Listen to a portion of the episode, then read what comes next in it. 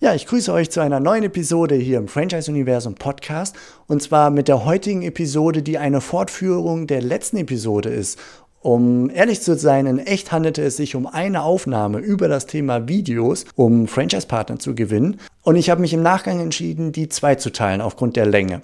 Das heißt also, in der letzten Episode, falls ihr sie nicht gehört habt, da geht es darum, wo und wie sich Videos nutzen lassen, äh, wie sie sich einbetten lassen, um einfach das Ziel zu erreichen, für Aufmerksamkeit zu sorgen, Vertrauen aufzubauen, zu einer Kontaktanfrage zu animieren. Und heute geht es im zweiten Teil meiner Aufnahme darum, welche Maßnahmen könnt ihr ergreifen, worauf solltet ihr achten, damit ich als User, als Zuschauer das Video sehe, auf einer Website beispielsweise, und dann auch mich entscheide, da drauf zu klicken, damit das Video überhaupt seine Wirkung entfalten kann, nämlich Vertrauen zu erzeugen, zu einer Kontaktanfrage zu animieren, zu inspirieren, dass man sich mit dem Franchise-System tiefer beschäftigen möchte. Genau, und da gibt es ein paar Kniffe im Hinblick auf das, was ich von dem einen oder anderen Franchisegeber schon gesehen habe. Und ganz konkret habe ich einem auch Feedback dazu gegeben. Und was das genau ist, das erfahrt ihr jetzt in dieser Episode, denn es gibt ein ganz zentrales aus meiner Sicht Killerkriterium, worauf zu achten ist, ob man draufklickt oder nicht. Ich wünsche euch viel Spaß. Bis dann. Bin ich jetzt auf Facebook und sehe ich ein solches Video in meiner Timeline, dann fängt es auch immer sofort an, ohne Ton loszulaufen. Solange das Video bei mir im sichtbaren Bereich ist, wenn ich einfach nur drüber scrolle, dann hört es irgendwann dann auf zu spielen, ist klar, weil ich es nicht mehr sehe. Anders ist es jetzt zum Beispiel auf der eigenen Website oder in YouTube häufig oder bei eingebundenen Videos in Plattformen wie zum Beispiel unserem Franchise-Portal.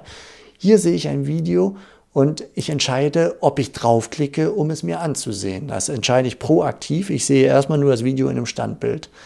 Da stellt sich jetzt natürlich sofort die logische Frage, wovon hängt denn überhaupt ab, ob ich das Video anklicke? Und ja, ob es mich neugierig macht, ob ich mehr erfahren möchte. Und da ist das, was ich eben schon angedeutet habe, das aus meiner Sicht absolute Killerkriterium, das ist der Titel. Und da gehe ich gleich noch genauer drauf ein, denn hier sah ich bei dem genannten Franchisegeber, von dem ich eben sprach, der mich um Feedback bat, äh, großes Optimierungspotenzial. Was gibt es dann noch, äh, bevor ich darauf eingehe? Was gibt es noch über, äh, über Videos steuerbar, ob jemand dann draufklickt oder nicht? Das ist das sogenannte Thumbnail zum Beispiel, also das Standbild des Videos. Das äh, lässt sich meistens zumindest beeinflussen, nicht immer. Manchmal ist es auch einfach vorgegeben, eine Sequenz aus dem Video, die angezeigt wird. Aber ganz häufig kann ich ein eigenes Thumbnail hochladen, das dann vom Grafiker bearbeitet wurde zum Beispiel.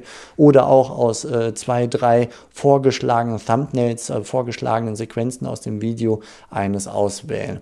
Dass das natürlich super relevant ist, ne? wie sieht dieses Video gewissermaßen im Standbild aus, äh, ob ich draufklicke oder nicht, das ist, glaube ich, ganz gut nachvollziehbar, müssen wir nicht weiter darüber diskutieren hier.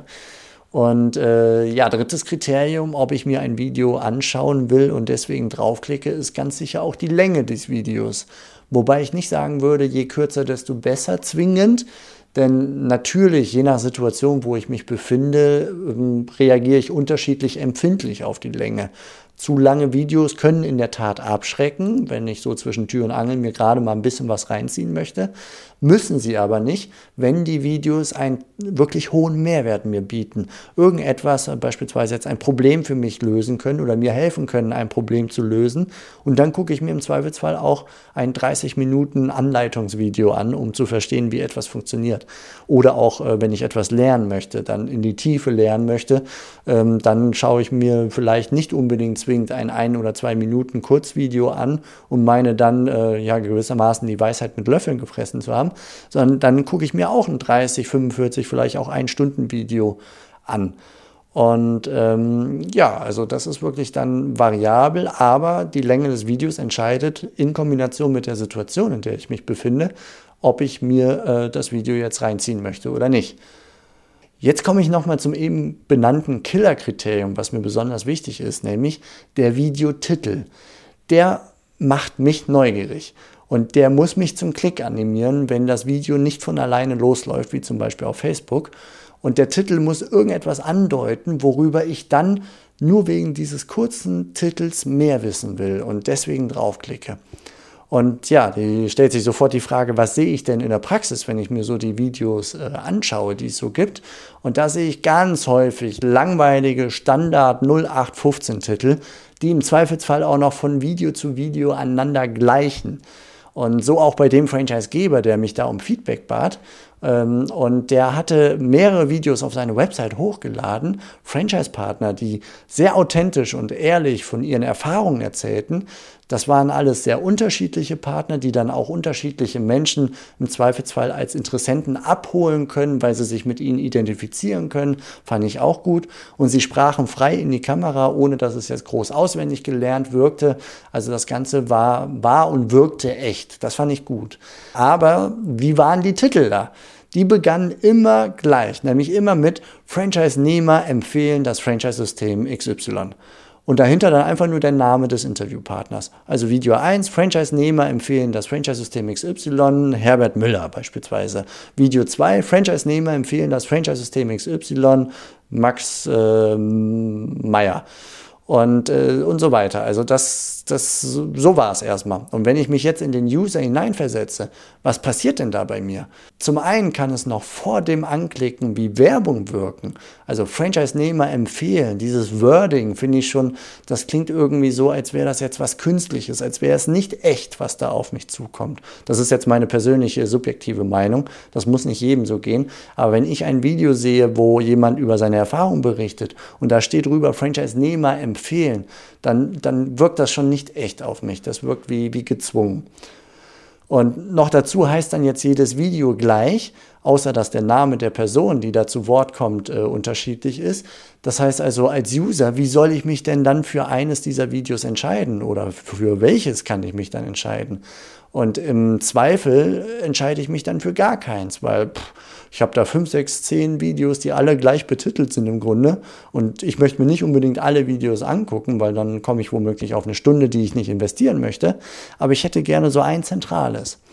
So, also das sind so die, die Probleme, die ich sehe. Und jetzt stellt sich klar die Frage, wie könnte man denn die Videos alternativ betiteln? Das verraten die Videos euch ganz häufig selbst. Ich schaue mir so ein Video dann nochmal an und ich gucke, ob nicht darin eine Aussage gibt, die total neugierig macht, wenn sie für sich alleine steht. Wo der User sagt, oh, hey, da möchte ich mehr drüber wissen. Und im Zweifelsfall nehme ich diese Aussage einfach als kurzes Zitat in den Titel. Beispielsweise ähm, mit der Selbstständigkeit hat sich mein Leben um 180 Grad gedreht uh, da möchte man womöglich gleich die Story äh, dazu hören. So, welches Leben hat er vorher? Was hat die Selbstständigkeit bewirkt? Wie ist sein Leben denn jetzt? Da stellen sich eine Reihe von Fragen. Und wenn das ein attraktiv wirkendes äh, Zwei-Minuten-Video ist, vom Standbild her und so weiter, dann klicke ich da drauf. Oder auch, ähm, ich habe mit aller Macht nach einem Haken gesucht. Ja, da fragen wir uns doch, was hat er für einen Haken gefunden? Hat er überhaupt einen Haken gefunden? Und wo hat er danach gesucht? Vielleicht muss ich dann danach nicht mehr suchen als potenzieller Franchise-Interessent. Wir können auch das Ganze nicht nur in Zitatform da einbetten, sondern wir können es auch in Aussagen umformulieren. Ähm, zum Beispiel, wie Mutter und Tochter gemeinsam ein Restaurant eröffneten. Da auch da stellen sich dann Fragen, so, hey, was ist da für eine Geschichte? Mutter und Tochter zusammen, Restaurant, das klingt irgendwie interessant, klicke ich mal drauf. Oder 90 Prozent des ersten Monatsumsatzes war schon vor der Eröffnung des Standorts sicher. Auch das wäre so eine Aussage, die jetzt kein Zitat des Interviewpartners zwingend ist, die aber ähm, ja, neugierig macht, wo man die Story erfahren möchte, die Hintergründe wissen möchte.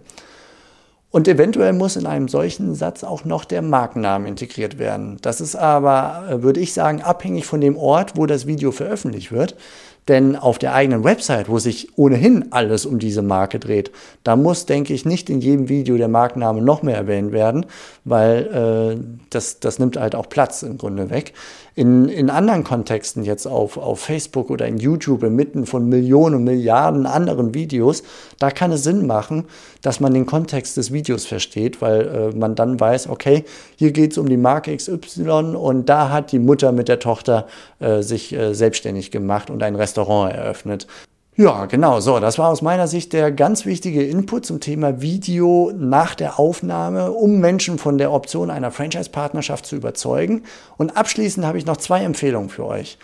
Erstens, nach dem Relaunch des Franchise-Portals jetzt in wenigen Wochen, wir schreiben jetzt, wenn ihr das jetzt gerade aktuell hört, äh, Ende Oktober 2019 und in Kürze ähm, wird es den Relaunch geben. Und dann schaut euch den virtuellen Messestand von euch nochmal ganz genau an und prüft ihn mal im Hinblick auf Erfahrungen und Videos. Habe ich Videos im Einsatz, könnt ihr euch fragen. Und äh, machen meine Videos auch wirklich neugierig mit Titeln, mit Thumbnail und so weiter. Nutze ich denn überhaupt das Potenzial meiner Franchise-Nehmer als überzeugendste Lizenzverkäufer der Welt? Und wie gesagt, wir, wir rücken die Erfahrungen von Franchise-Partnern neben dem Thema der Regionalität, wo ich auch schon hier im Podcast drüber sprach, aber die Erfahrungen von Franchise-Partnern, sei es in Textform oder in Videoform, die rücken wir im neuen Franchise-Portal nach dem Relaunch ganz deutlich in den Vordergrund. Und das könnt ihr nutzen. Tut mir den Gefallen, achtet da drauf, guckt da mal drauf. Und äh, zweite Empfehlung, falls euch überhaupt das passende Videomaterial fehlt, dann schaut mal unter franchiseuniversum.de und schaut da auf das Add-on Partnerkonferenzpaket. Da fahren eine Videoexpertin und häufig ich oder ein anderer Franchise-Experte aus dem Franchise-Portal. Wir fahren auf eure Partnerkonferenz und nutzen die Chance, dass da jede Menge Franchise-Partner auf einem Fleck sind. Das heißt also, wir nehmen Interviews, Gespräche mit Franchise-Partnern gewissermaßen am Fließband auf und dadurch, dass, dass zum Beispiel ich dabei bin, ähm, ich kann reinhören in die, in die Aussagen. Ich merke, was kann Menschen inspirieren, was kann sie zu einer Identifikation mit der Person bewegen und wo sind so Momente, wo es emotional wird, obwohl das so ein kleiner Nebensatz ist. Und dann kann ich da reinbohren und versuche, die Dinger rauszuholen, die, die Perlen quasi aus euren Franchise-Partnern.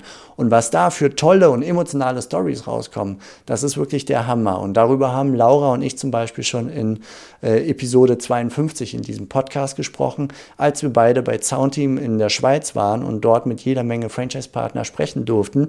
Und was wir da für Aussagen hatten für, für so unterschiedliche Menschen auch, das, äh, ja, darüber haben wir, wie gesagt, in Episode 52 schon gesprochen. Wenn euch das interessiert, schaut euch das Add-on-Partner-Konferenzpaket einfach einmal an. So, ja, das war's für heute. Ich wünsche euch alles Gute, sagt bis bald zum nächsten Mal, macht es gut und ciao.